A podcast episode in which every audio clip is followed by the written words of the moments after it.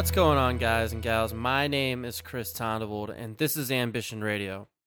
This is a podcast where we try and find people that have found that balance between their life, family, career, the pursuit of their passions, dreams, or hobbies. This week we have my good friend Selena Benali of More AM Than FM, the 06, Fuzz Queen, and This Could Go Boom. I've known Selena for years, and she's continually impressed me with her amazing guitar playing and powerful voice. We go through our formative years, buying a dinky guitar from Ames and learning what drop D is, the formation of More AM than FM, and the bigger message behind the 06 and This Could Go Boom, the non-profit record label that curates, creates, publishes, promotes, and distributes the musical work of underrepresented gender diverse people. If you've been listening to this show for a while, you'll actually already have a little bit of a taste of her talent by the way of the intro song I used for the first 16 episodes of the show. Selena will be celebrating her birthday Saturday, July 27th, with a show featuring her own band, More Am Than FM, along with Grace Vonderkuhn and The Let Go at the Pie Shop in DC. That show was brought together by Alec over at Rock Explosion. Keep an eye out for a future episode with him and go check out all his amazing photography work. He's super talented, and I cannot wait to share that episode with you. Per usual, I will have all the links to Selena's various projects, her upcoming show, and Rock Explosion all in the show notes. As always, please rate and review on Apple Podcast, follow me on Spotify, and subscribe on Google Play or however you get your podcast. Thank you for everything. Here's the show. Enjoy. You have a, a show coming up on July 27th at the Pie Shop in DC, brought to us by Rock Explosion, right? Yes. Okay. So who's on that show? That is us, clearly. Uh, Grace Vonderkuhn from Delaware and The Let Go. And us as in more AM than FM? Yes. Okay. So let's talk about more AM than FMs because that's not the first real incarnation of that band, right? You have Poor Eve way back in the day that I get to bring up because I've known you forever. Rose. Yes. I'm so excited about this. Uh You're the worst. yep. So when when did you start playing with Anjali and Mel? Mm, okay. Oh, man. Oh, jeez. Yeah, you gotta- Okay, so let me. I have to back. backtrack a little bit, um, because I just did that other phone interview today and was trying to go through history backwards. Um, we started more AM than FM in 2012, which makes me think that we started playing in Poor Eve in like 2010, 2011, It was only a year or so? t- 2010 maybe. Because Okay. like, yeah, yeah, okay, that makes sense because I moved back from school, um, from York, Pennsylvania, um, restarted the band and without the original, you know, with Dayron, but without the original drummer and bassist, hit up Anjali and Mel, and you know that was the new lineup. That's and right. we did so, Poor Eve for a while. Right, because Poor Eve, Daron was the only kind of original member for a second outside of you, right? Correct. Okay, so okay, all right, that makes sense then. So you had because I thought you had Poor Eve years before that, Oh yeah. but I always thought it was with Anjali and Melvin. No, like the years before, like 2006 to 2008 ish. Uh huh. That was, I'm sure it was before 2006. You know, a long time. I know. Yeah, we are in high school when it happened. That was with a different drummer. Okay. Like, I think we were still in high school when we did all this. I didn't know Anjali and Mel back then. Okay. So you Yeah. started playing with Anjali and Mel in 2010 ish hmm in Poor Eve, Mhm. which was your first attempt at whatever music, whatever you call music. What? I mean, okay, I was playing with Odd Girl Out around that time too. I forget about Jesus Christ. Okay. I mean, that's how we met Anjali because she had auditioned for, or that's how I met Anjali. She had auditioned for Odd Girl Out at some point. All right, so I want to start then with when did you start playing music? Let's let's do that. When did you start playing? Man, Yeah. Let's let's get into it. let's get into it. All right. Okay, we can go there. See, I- mean, to like Do piano piano lessons when I was six count, like sure. So you you played piano when you were a kid. trombone, fourth grade, fifth grade. Yeah, What the f- someone said girls don't tra- play trombone, and I was like, fucking bet. My mom wanted me to play flute, and I didn't want to play flute, so I picked the, the biggest- biggest, gaudiest yeah, instrument that is there outside of a tuba. yeah. Okay. I guess you could have done a French horn instead. uh, I don't think I knew what that was. All right, fair enough. and the slide thing seemed cool. So, I mean, if I had kept it up, I could be in a ska band right now. But That would have probably been a much worse off music decision than what you're doing now. you're offending all your ska fans. That's fine. They can they can be offended. Uh, it's. Never mind. I think It's, ska silly. It's just the same stuff over and over again. If it wasn't the same music, literally with every band and every song, it would be fine. But it's the same thing. Even uh, RX Bandits, Mm.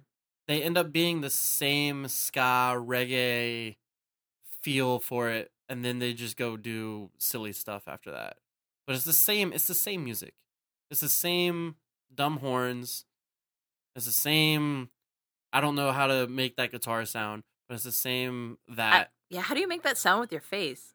I, don't know Mm, i don't know Upstroke, upstroke. right but th- I'm not good at it. I there it is. I can't- upstroke I upstroke it. there there you go um I think I taught you that on guitar. Uh, no, mm, hasn't worked out. uh, anything that you've taught me, uh, I have Given up, uh, not given, forgotten. Mm, not for, mm, not forgotten. Anything that you've shown me, I have pretended to use very sparingly for the past year and a half. Where I, when I've told people, "Hey, I started playing guitar," It was a long time. Yeah. It's Wow. yeah. Well, I had uh I had Elliot 2 years now. little baby boy. Yeah. That's so my the, little meatball godson. Yeah, so the the little loudmouth that Mhm. we have. Um Yeah, that was 2 years ago and then whenever yeah, cuz I'll be 32 in September, so I started trying to play at at 30 instead of at 6 when you started. Good job. Um and That's then the last compliment you'll get from me. Thanks. Yeah. Uh oh. Um and then yeah, it it's just been I had Yousician and I was using it every day for like Mhm.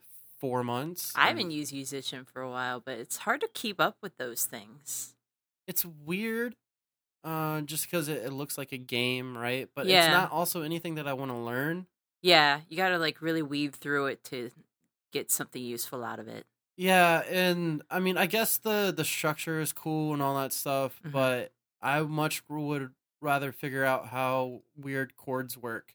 Which that's if I had someone to show me how to actually put chords on the guitar the way that they're supposed to be put on there, like you to show me that we've been talking about for two years to actually show me how to play guitar. I did. I showed you what a power chord is. You're good. is that all your music is? I can't. Mm, You can you can say it. don't want to let them know that. I mean, for for you, it, it always amazes me that you actually, because I forget. Like I I talk to you, and you're just a, a goofball the entire time, and then you go on stage and you're just ripping all sorts of things open. Just it, everything is insane that I see because it goes from you being kind of shy and a little bit of a goofball to just being a kick-ass guitar guru or guitar wizard or witch. I don't know what what you want. it's my birthday month, so I'm enjoying all these compliments. Oh, jeez. Okay. Ha. My Uh, ego's through the roof. First of all, birthday months are dumb. Hey, I want I want that known. Birthday No. months are dumb. No. and I don't believe in them. Anybody that celebrates a birthday month is a terrible human being. You heard me. I'm I will talking come across directly. this table right now. Do it. See what happens. I'll leave. Like you can stay here. I'll I'll just leave. This is my house. I'm taking the I'll- dog. That's fine. that's fine.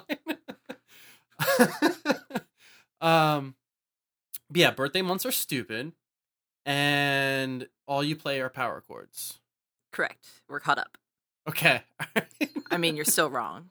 yeah, yeah, I I get that. So when did you start playing guitar then? If you were just playing horns and Mm. flutes and shit. So, um, I think I was playing trombone up until middle school. To like, I think about like eighth grade, I got my first guitar. Remember the store Ames?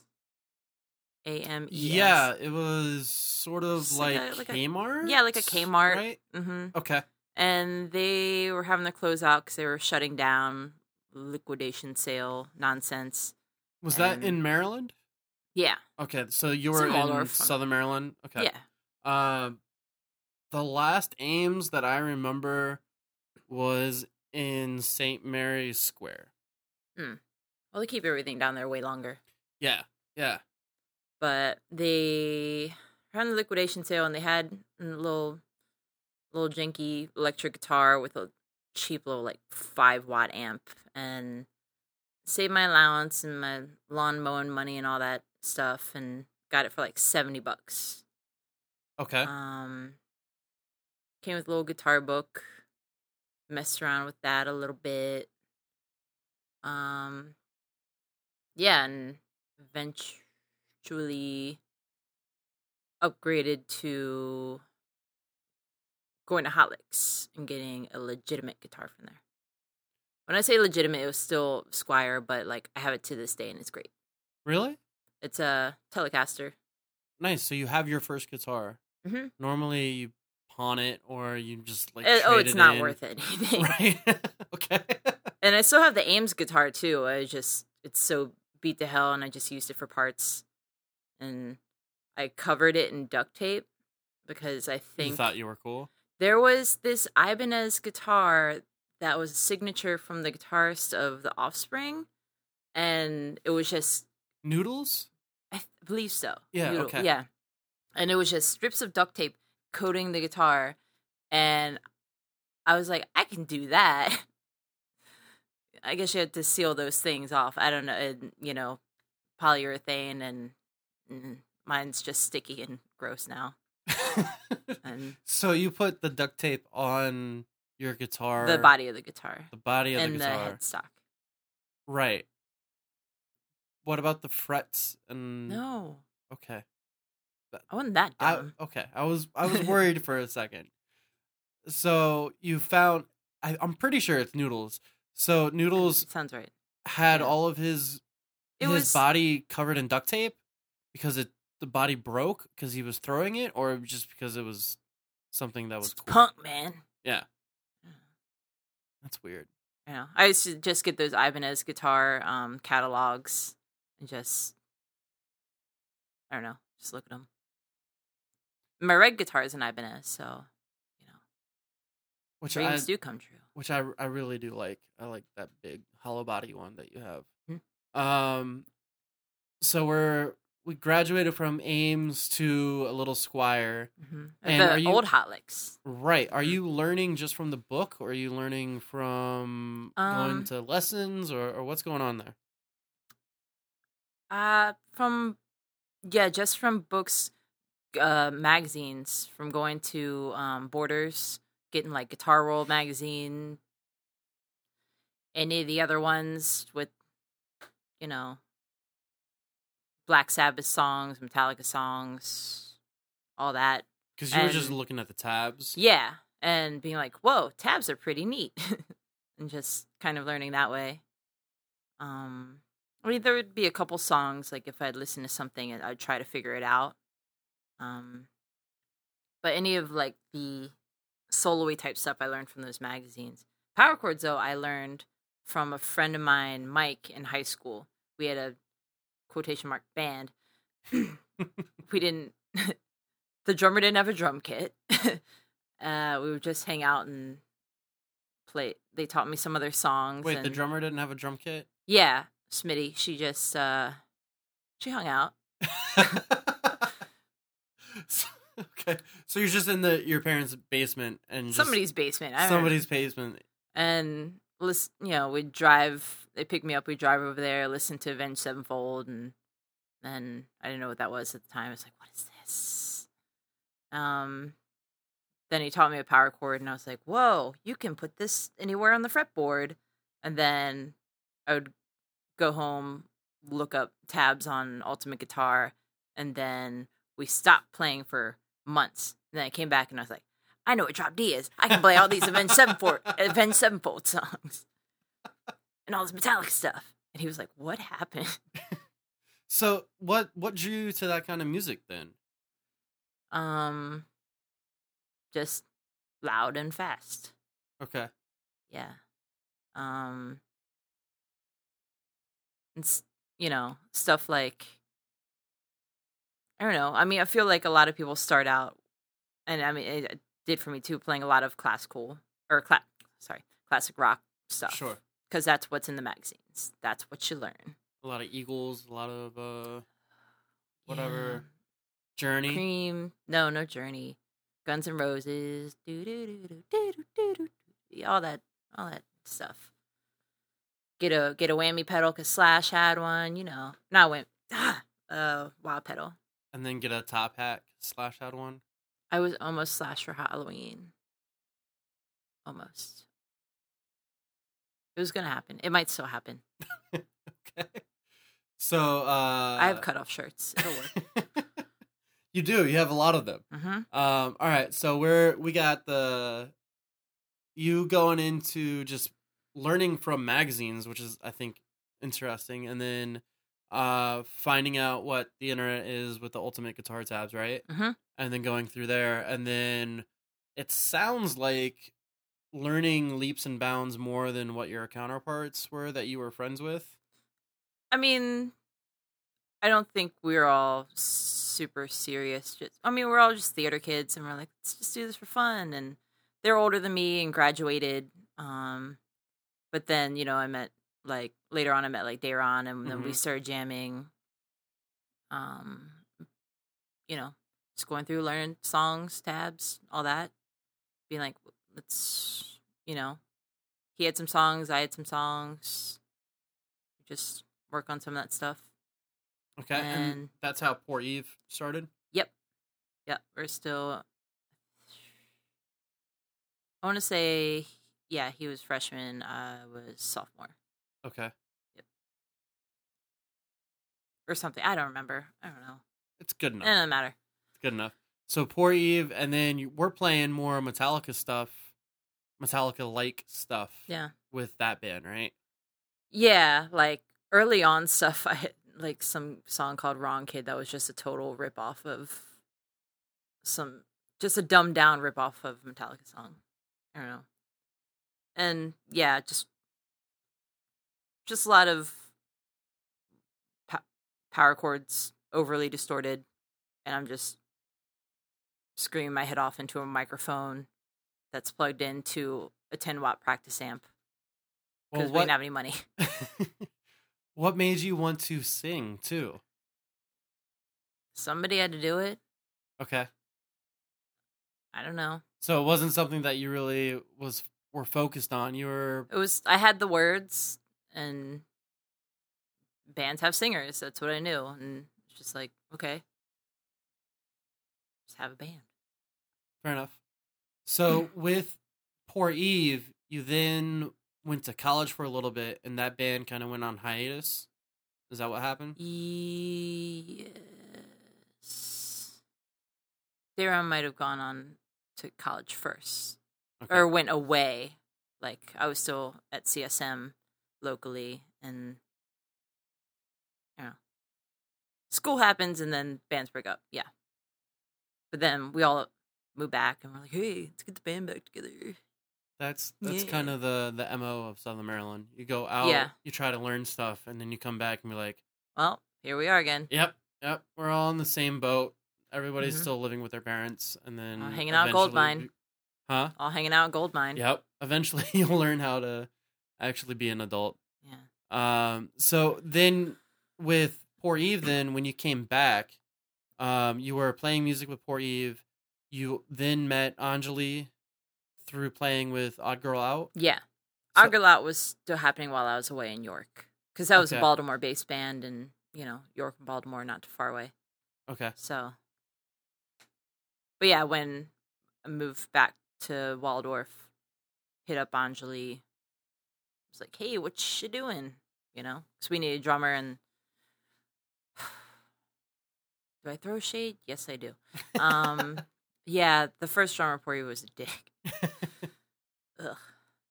So yeah, I think we jammed with him once when we came back. It's like, no, I don't. No, no, I'm an adult. Don't need to be around this person anymore. So and then so you knew Anjali with Odd Girl Out, and th- so how did you get with Odd Girl Out? Because that's all the way in Baltimore, and you're Yeah. in Southern Maryland. so how does how does this work? So, Park Rock Fest. Oh, it's one of those. yeah. Okay. Poor you've played Park Rock Fest and St. Mary's. I want to say 2006, 2007. Okay. Um, our we had had we had a bassist Kyle, who was great. Um, he knew Eva, and Okay. her band Bizarro Egg Sample. Right? Sure. Yeah. I don't. I don't They were playing too, so then I met her that day through Kyle, Okay. and then we became friends because I mean, you Why can not? you can count on one hand how many female musicians are in this area at any given time. Um, and yeah, Odd Girl Out was looking for a guitarist, and she's like, "Hey, you should audition." So drove it there, auditioned, and it was you know it's pop punk stuff. Like I said, power chords. It's all the Got same it. stuff. Um, but I got in, and I mean, that band was really fun. We did, we played a lot, played some really good shows. You know, first time like doing any kind of traveling outside of this area to play music. You know, Yeah, because you weren't really playing too much with Poor Eve, right? I mean, we'd play my brother's place. We'd play. uh, um, any Was you- shows you booked, like at the Right. church. Yeah, that's what I was just thinking about. So you were very local with Poor Eve, and Yeah. then you're going up to Baltimore with Odd Girl Out. Mhm. and Baltimore, it's a completely DC. different scene, right? Yeah, it was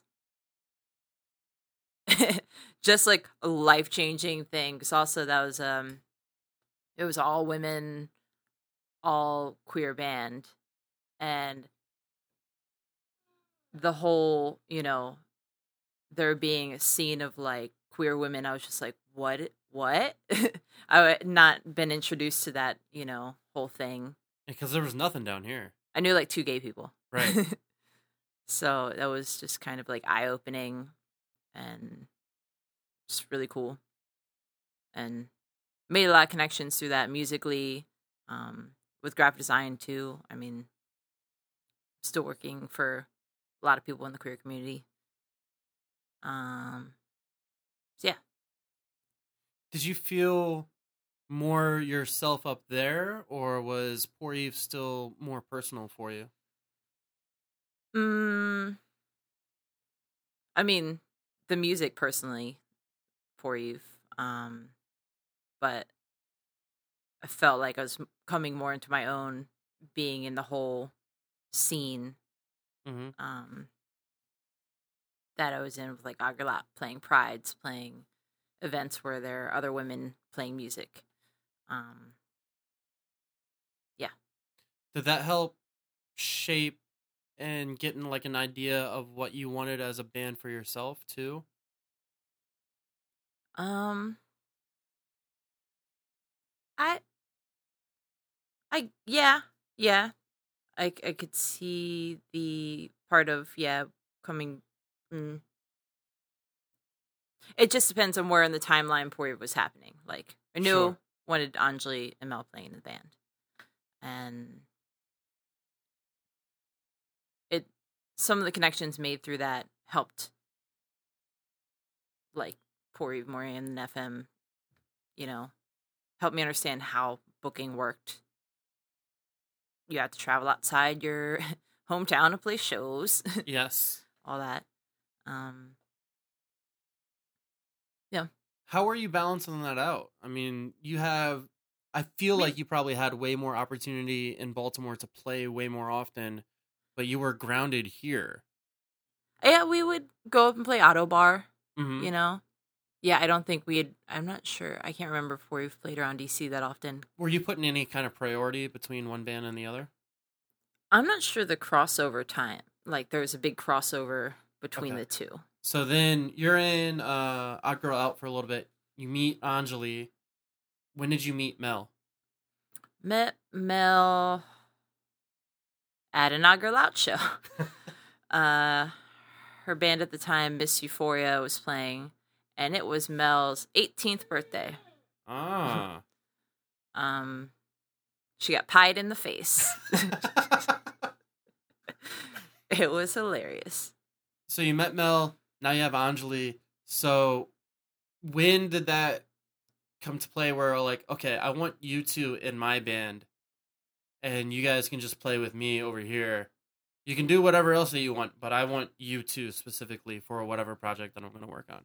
I'm sure I showed Mel the songs and then sent them to Anjali, and then we went practice in Anjali's parents' basement, where we still do to this day. Mhm. And it worked out. I don't know. Okay.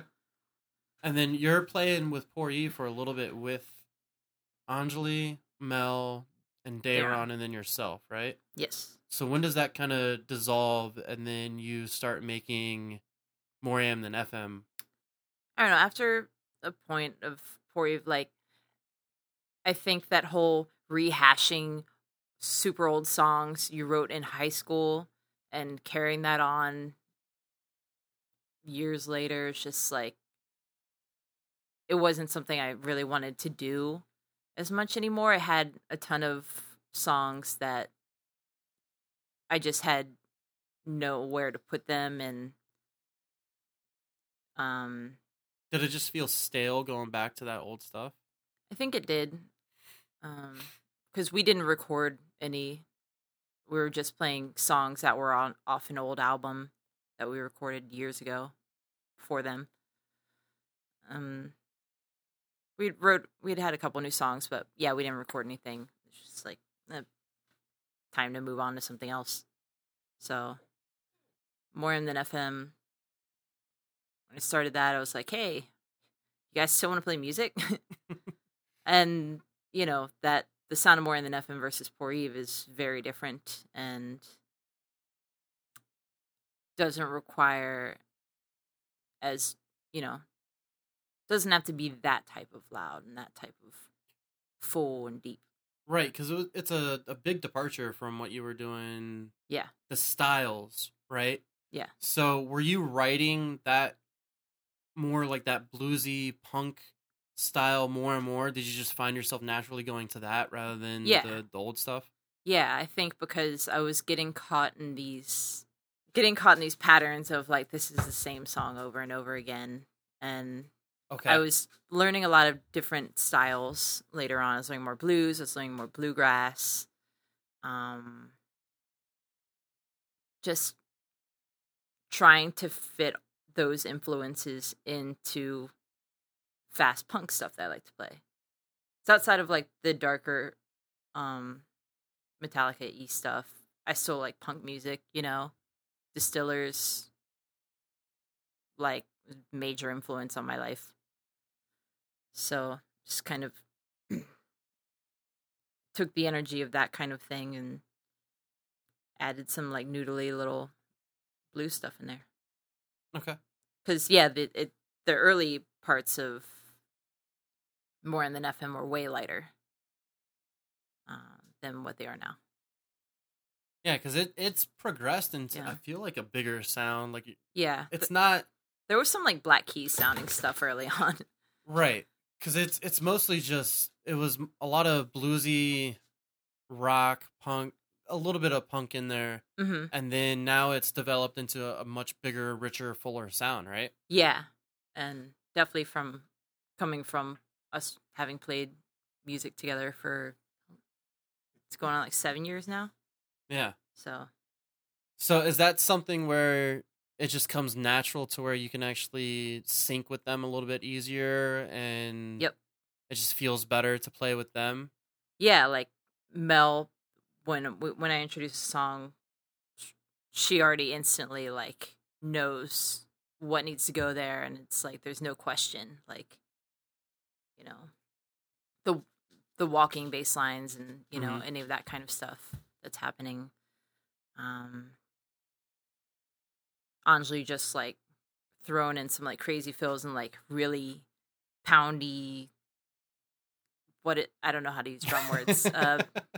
Uh, you don't know, how- I don't know how to make drum sounds with my mouth, crash things with my face. That just really complement the different parts. Not that there are several different parts; it's still right. the layout of punk music. When did you feel more comfortable singing? Because you have a big, powerful voice all the way through. Did you figure that out early on with Poor Eve? Or was that something that you've kind of developed a little bit? Um, I mean, early on, I never used to sing as a kid, like ever. I was just like, nope, nope, nope. You're taking me to church? I'm not singing here. Um, or at singing anything. No. Uh-huh. Uh, but what I don't know. When I was singing my own songs, it just felt okay. But like I said, it was singing out of a karaoke microphone plugged into a 10 watt amp, the cable thrown over like a rafter in the garage because we didn't have mic stands. And the drummer we originally had was just one of those Underoath drummers, just that like double kick, like Big crashes, big Yeah. everything, right? big everything. Yeah. So just trying to sing over that and two half stack amps and a bass amp. So you had to Shit. fight. You had to fight just to be heard. Yeah, that's I think that's the only reason I can project now is just from not having the proper equipment to to be able to sing over that stuff. When we'd practice anyway. That's that's fantastic. But back then I was way screechier. Okay. Just, Do you uh, feel like you annoyingly? right? So do you feel like you've rounded out a little bit more? I think so. I think I Yeah. can hold a note. Yeah, I I would agree with that. I can harmonize like a little bit now. It's weird. Are you excited? I'm pretty excited. Yeah. That's so funny. So It only took 15 years. All right, so that's that's how you figured out how you can actually project your voice is the fact that you have to fight over these huge, loud instruments that people just don't know exactly how to control themselves at that point, Yeah. right? Yep. Do you find when you're singing with uh more AM than FM that you overpower anything now, or have you learned to kind of sit into it a little bit better? Does that make sense? yeah. I think we've gotten to a point where we're all pretty level and if something is just way too much, they'll call me out on it. I never call them out on it. It's always just like, Mel, turn up. Or, I don't know. That's usually it. Okay, cool.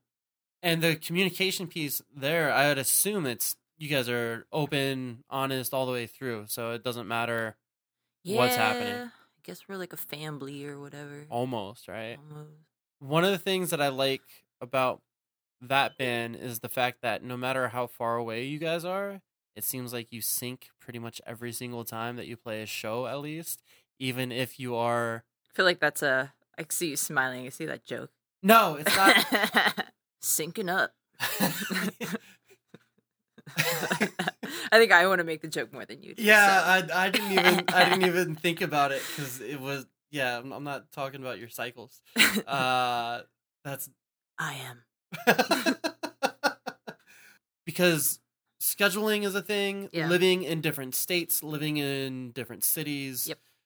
Uh, that that is very prevalent for more AM than FM. Even though it's just three people, you're spread throughout throughout the entire state through multiple states. Yeah. So I think one of the, the bigger benefits with playing a long time with people is that the fact that once you get into the same room again, it feels good, right? Yeah. It just feels like it's going to flow all the way through.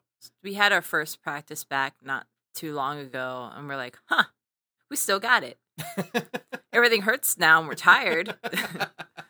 um, and it's like five, 10 BPM slower uh, here and there, but you know, just gotta get back into the swing of it and practice it more, and it's the only thing. It Do still you- feels pretty tight. yeah. Do you count that as just the, the fact that you guys are, are more friends than anything else? Yeah, it got to a point at practices where we're like, oh, wait, we should probably practice. We have like an hour left. Because we just, you know, meet once a week and just talk about stupid stuff or our lives, I guess. And the music kind of came became second after a while, Mm-hmm. which is kind of weird. because I think that one of the biggest things too for for you guys is that life is a big thing. Like it goes, it's it seems like no matter what happens, like life keeps coming in the way of this project sometimes, Yes, it does. right? but thankfully, like you're able to kind of keep it going. I Yeah. just I I feel like probably the new stuff is harder to come by and it's it's harder probably to get everybody in the same room to focus and and work on new music. Yeah. I think it's cool to see the fact that I've known you guys for a while that no matter how far away you are, it seems like you guys can get on the same page pretty quickly despite maybe little practice. Yeah. Uh, I don't know what that says about your actual writing. Uh, Hey, I got stuff. no, right. Well, you might have new stuff, but uh, I don't think that's something that you can introduce as easy. Yeah, that's. I think that has been the challenge of, of, uh, yeah, being able to be in a room for enough time consecutively to really hash out the songs, to get them show ready. You know, I feel like sometimes I, I I need to like properly record the ideas out so they can be listenable when we're not all together so everyone knows what the song is. And so when we are together it can be like okay i know the structure of it. I know what's happening in it you know can just like lock it all in Because you're the main songwriter for the band, right? Yep. Okay. So it's mostly just all, not mostly, it's all your ideas. it's You're take- all my You're taking ideas credit for everything. it's my birthday month Are you finding it more difficult to write and record ideas when you have other bands and other commitments and all the other stuff that goes with it too? yes I mean, I have, I have like two or three songs locked down. Like, ideally, I'd like for us to record some singles and release those because Okay. I feel like our pattern has been every two years we put something out. Kind of our first EP 2015, second one 2017, and I'd like to maybe get something out there this year. Since right. Because you haven't even released a full length, right? No, I mean I'm not super set on that. I mean that's that'd be great, but I kind of like the EP format for what we're doing because I don't know, it just kind of works out when it's released. People get the grasp of it's five songs. It's enough to latch on to whatever they might like out of it without being overwhelmed with too much. And if they have, you know, if we're asked to put something on a playlist or on the radio or something like that, you know, it's I'm comfortable with any of those being picked out of there there at random and put wherever. Well, have you thought about? Have you thought about? Because it sounds like you have with the singles that you still want to just constantly or consistently put out work rather than just spurts of it. Because I would also think that the the two EPs that you have Mhm. those songs are a little old, right? Shut up. No, I don't mean old. Well, I, I don't know. mean old in a bad way. I I just you guys have been playing those same Yeah. ten to fifteen songs since you more or less started, right? Yeah, I mean, we've cut out a fair amount of stuff that just isn't our sound anymore, but to yeah, that our main sound is what's on those recordings. Okay. You know. Um, right. All right. So we talked about um balancing this band with the other projects that you have going on too. Mhm. So we have um we have the 06, you have uh Fuzz Queen, Fuzz Queen, This, could go boom, and then you have your own jobs that you got to do Oh yeah, I mean, and your own life and stuff like that, right? I guess. Yeah, yeah. It's not it's not super important. Yeah. um so how do you balance writing in in each of those and is it something that with more am than fm that's more personal and stuff that you really want to write or is it something with like the 06 where everybody seems to have like an equal say with that band i think right Yeah, uh, the 06 is also kind of a mix of that, where we'll bring in song ideas and it'll be a lot more collaborative on the different parts. And, us- and yeah, like half of our songs also just come straight up out of jamming, you know, um, riffing on an idea and then adding the lyrics in after we've all just kind of been working on it and you know just whole fresh new ideas. But more in the fm stuff yeah personal kind of stuff and um i do have s- songs that i've written the words for in the 06 also personal material. I don't i don't really know how to write any other way. I mean i'm not sure very many songwriters do but i don't know i i think creative control might be the a word to use for Mhm.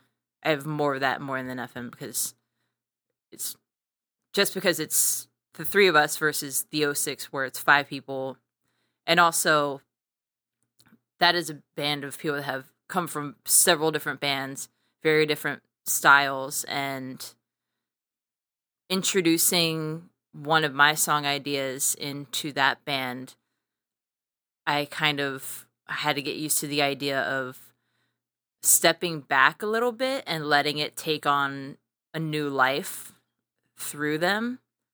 Um, you know, I'd I'd used to writing like I'd write something grungy, put the song out there with them, and then it's got all these new crazy like because we have three guitarists. I Mhm. mean, and three now four singers, and our drummer Robsy, who's awesome. It, you know, she's played in ban- like bands like Radar, and she added like this cool dance beat to a song I did, and I was just like, "What is happening?" But this is awesome.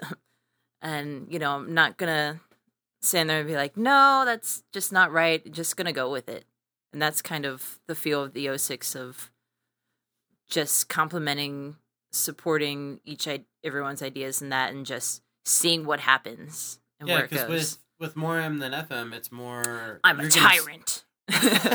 well, I wouldn't say Yeah. tyrant, but I would say that you have more supporting pieces with it rather than collaborative. yeah, it's Is that fair? yeah, it's yes. Okay.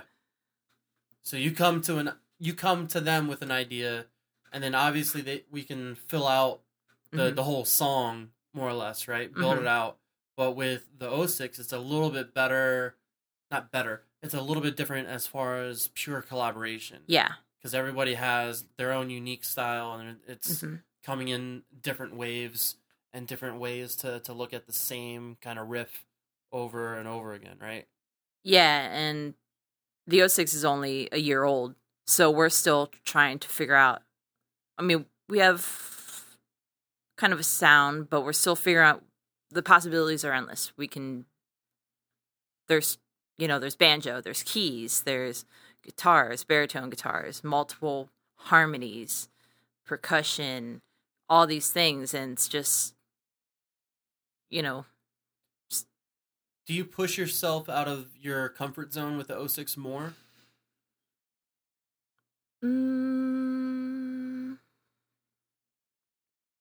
yes and no because i find on some things i find myself just going back to my classic rock stuff i'm just playing a big dumb solo adding wah in there and i'm just like okay Just this is this is what I do. but ye- also pushing myself out of the comfort zone because there are songs I've introduced that you know would not have worked for more than FM, but also would not have seen the light of day outside of me p- playing them acoustic re- uh, Okay. acoustically, really. And they f- found a perfect home with this band. Okay, that makes sense. Um, do you get, or were you ever nervous about bringing a song idea to the O6 rather than obviously you being the end all be all tyrant of more AM than FM? Yes. Okay, how was that process for you? Because I, I assume that's a, a big change on your approach to songwriting and then even approaching a band with material for you. Yeah. I I mean just going in and I mean it's the same for more than FM2 going in and be like here here's here's a song I did I did it's it's got words you can you can listen to the lyrics but like don't listen to the lyrics. and you can like it if you want to. It's, cool. It's fine. I don't know. Just cuz yeah, lyrics are so personal I mean, it's just like when someone hears your lyrics, they know a little more about you then, and then that's still kind of scary to think about.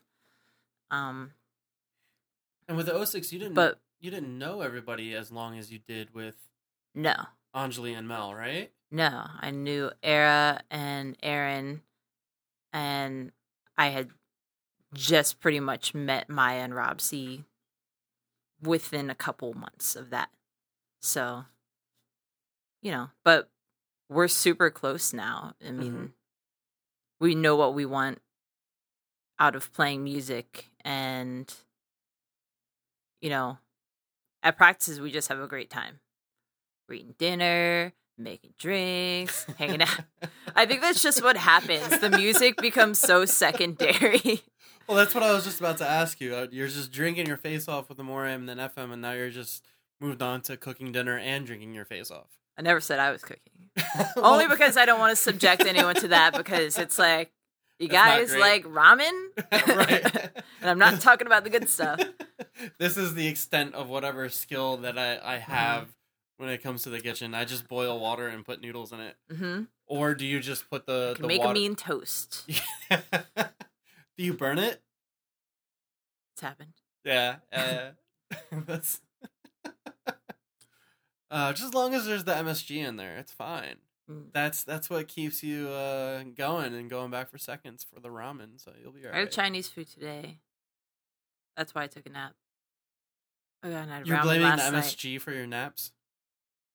Yes. Okay. All right. Uh, that's funny. We were talking about the nervousness of presenting a song to people that you don't fully, not fully know, but don't know as well, right?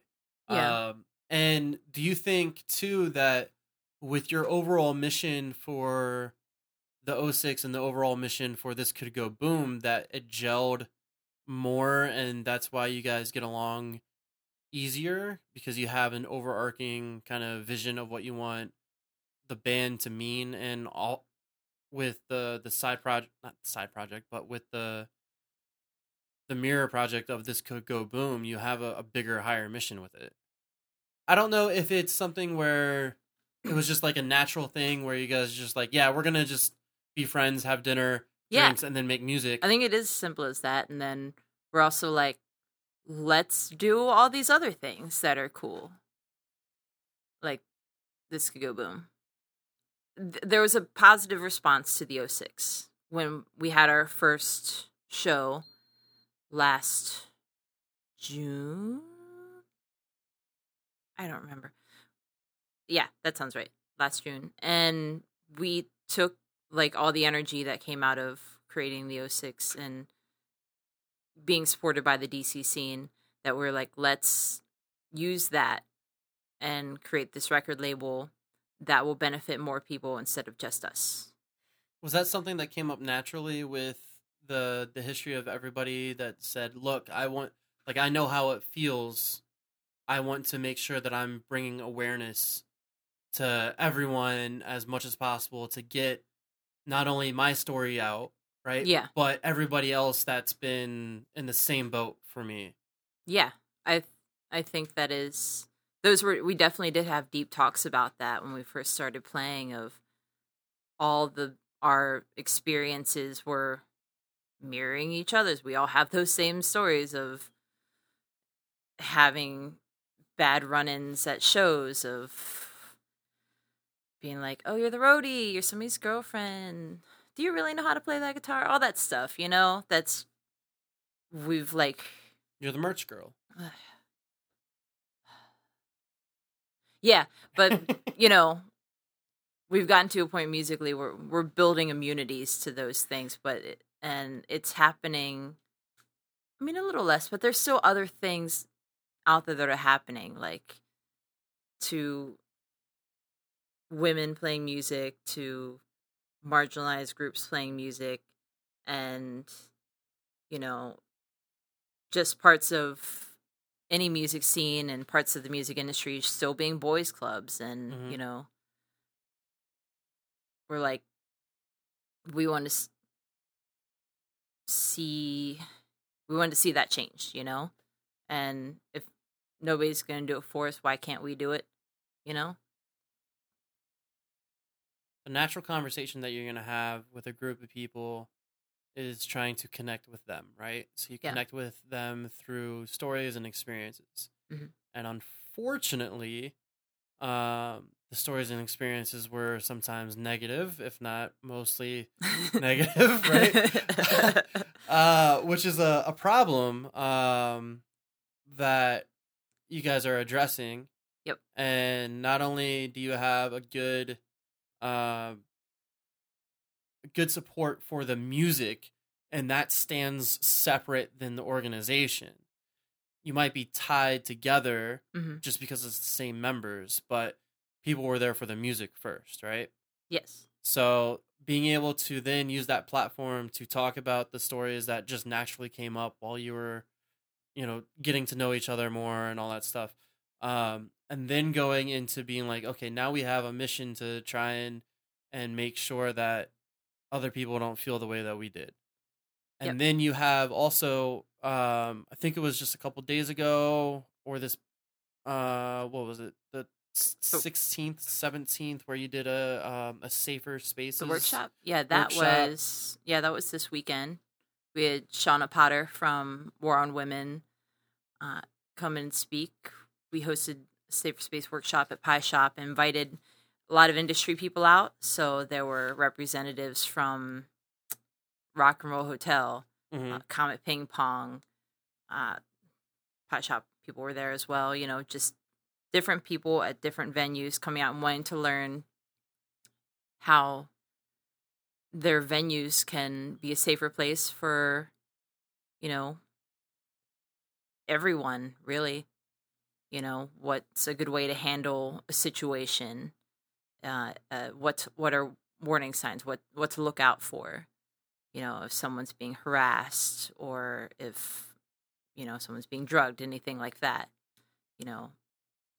And it's it's been great that we've been able to host workshops like these and that people are excited about them and that we're doing more than just standard record label things. Right. because I, I think part part of the mission was you know community first. Our community is what we make it and trying to make it more inclusive and better for everyone. So how do we do that? We ask community what it wants and then we're trying to deliver that you know we also have other workshops like improv workshops because playing music together with other people jamming ideally it's it's a, a space where everyone has a voice in it but it doesn't always end up that way you know? So it's teaching people that it's okay to jam um, and to mess up to try things and teach people that they maybe they need to listen they need to step back um, in like jam scenario Is that something that you learned more in the 06? yes Okay. i think i was and that's a, that's a workshop that we've hosted at 7dc 7 drum city Seven city Drum City. Yep. Um but I had jammed with people before and gone into some jam scenarios where I felt like I was like the least experienced person.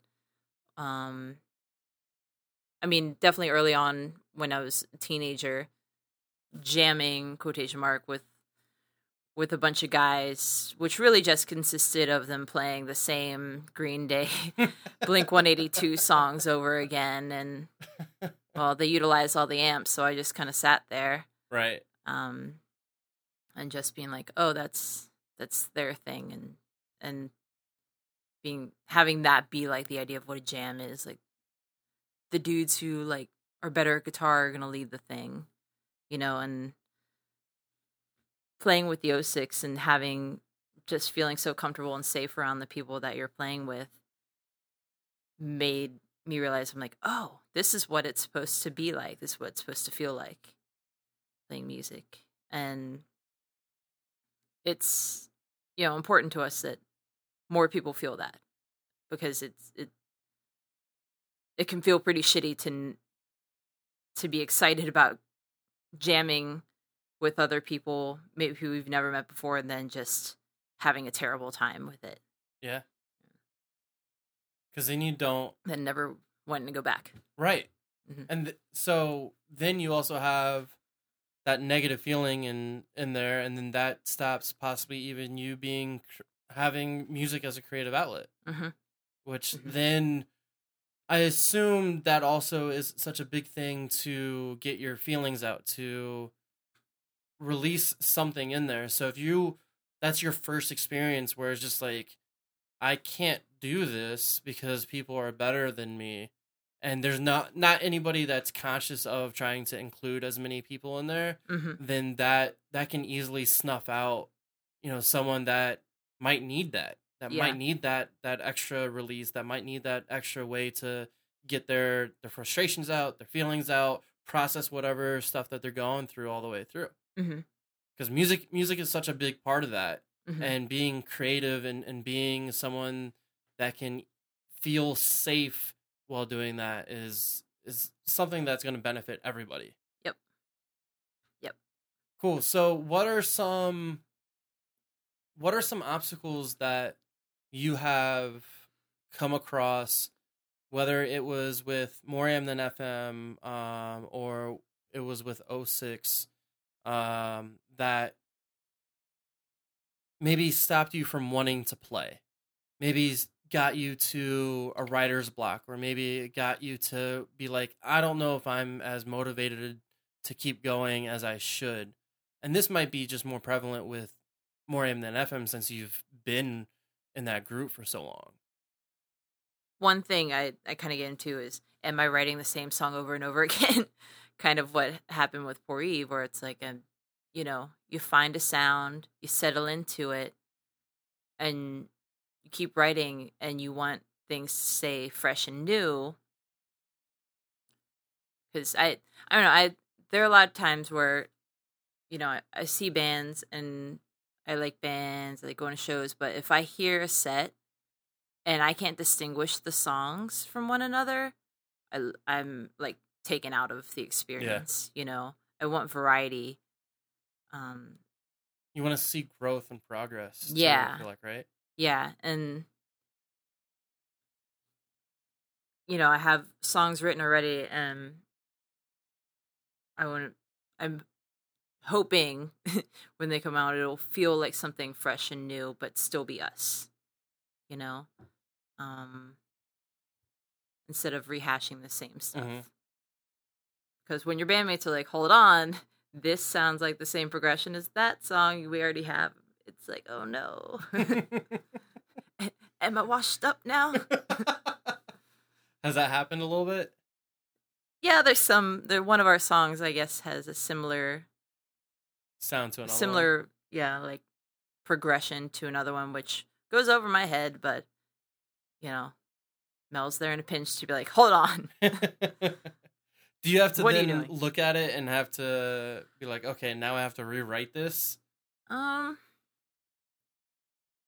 not not a not really just because just add flashier stuff in there I don't know.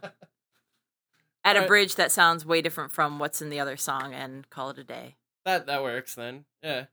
i'm May- terrible at editing i don't edit i'm like this is a song the end That's good.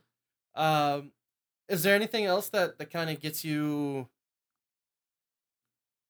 maybe in a in a rut or something that has actually maybe liberated you a little bit more to where you can write more, where you you feel better about writing music?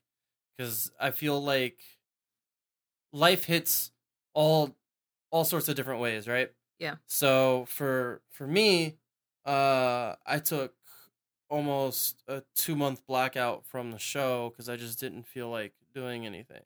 hmm Um, and it it's something with the the motivation piece that I, I've struggled with. It's something with not just wanting to do the work, not just wanting to actually like sit down and and edit stuff and sit down and post stuff and sit down and actually like try and schedule it. yeah So I that's what I'm always interested in is is hearing the stories of the of how you maybe overcame some of that stuff. Is it anything that you uh that you did yourself or was it maybe something that was an outside force that was just like, "Oh yeah, this feels good to write again or this feels good to play music again. hmm Let me continue to actually be able to do this." Uh, it, I think it kind of it comes in waves with that. Like, like you said, two month blackout. I mean, there are times where I won't even touch a guitar, and then a week later, I'm like losing my mind. I'm like, what's wrong with me? like, oh, I haven't played a guitar in a week, and that instantly like gets me into a better headspace. Even if it's just playing something I already know. I don't even have to necessarily be writing. Um, and I do take very large gaps in between writing songs just because I, I don't know. I feel like when I write something, it comes from a place of I'm going through something or I just have a lot of feelings going on at a time, and then the songs come a lot easier then, which kind of sucks if you're in just like a lull and you're just like, I, I- I know it's it's such a stu- it's such a stupid thing to be like I'm only a good musician when I'm tortured. right. So you have But, to just like, set when yourself things are- with pain. Yeah. but when things are going great, I'm not. I don't know. Um, but it's it's. I think that that is a struggle though that I have of write writing music and songwriting. You have to practice it. You have to. It's a. You have to keep doing it to keep being able to do it. You have to. You know, there are people that can write. There are books on the th- on the subject of writing something every day mm-hmm. because you're not going to improve you're not going to branch out if you're not doing it and i think that's something i want to try to push myself more to do is just force myself to start writing more because i can't just be taking from bad experiences it makes for some real loud angry songs i mean that stuff benefits more am than fm but I'm not just in more than FM, and that can't be all that that music is anymore, you know. And that can't be all that I am. And writing for the 06, you know, there's just so much diversity song wise in that band, and I can't have everything sound like more than FM, Right. you know. What do you think is one of the things that keep you motivated to continue to to write, perform, to get on stage? I do feel cuz I've known you for a while that you can be shy and nervous in your own personal space, but once you get on stage you're a completely different person. And I see that and it blows my mind every time because I'll, I'll be talking to you just normally and I know that you don't want to go out and do things. nope. Like I know that you don't really want to go people. I didn't want to come here. Right, exactly. So to to see that and then to see a big change to where once you're playing music, it's just like everything's unleashed. Yeah. Do you notice that about yourself? I mean, I do now. I know because people have told me. I don't Yeah. know. It just felt so natural. I mean, it didn't always, but I feel like when I perform now, I am the most free that I have been performing on stage ever. Just because I know how much, even at the start of like more AM than FM and stuff, I know how much I was still holding back because I was afraid of stage presence and I didn't know how to properly utilize that into a show. But when you're playing the same songs for seven years, you can add some stage presence in because you got all the guitar parts down. All right, yeah. So what what do you think is the the biggest driving force to keep you motivated and keep you going? I mean, something that's always kept me going through it, just anything is just the support of the people that matter the most to me. Like, to start off, I never would have been a graphic designer had that not been the influence of someone close to me at that time being like, you should do that. Mhm. So I did it. um, people volunteering me for things, people saying, hey, that's a cool song. You should play that. So I play it. I mean, I I know there's there are things I'm I'm doing for myself, but I f- feel like I'm better able I'm able to better myself because there are people who believe in me. And like even you, you jerk. Yeah. That's my answer. All right, yeah. I mm. think that's it. Neat. Let's get pizza.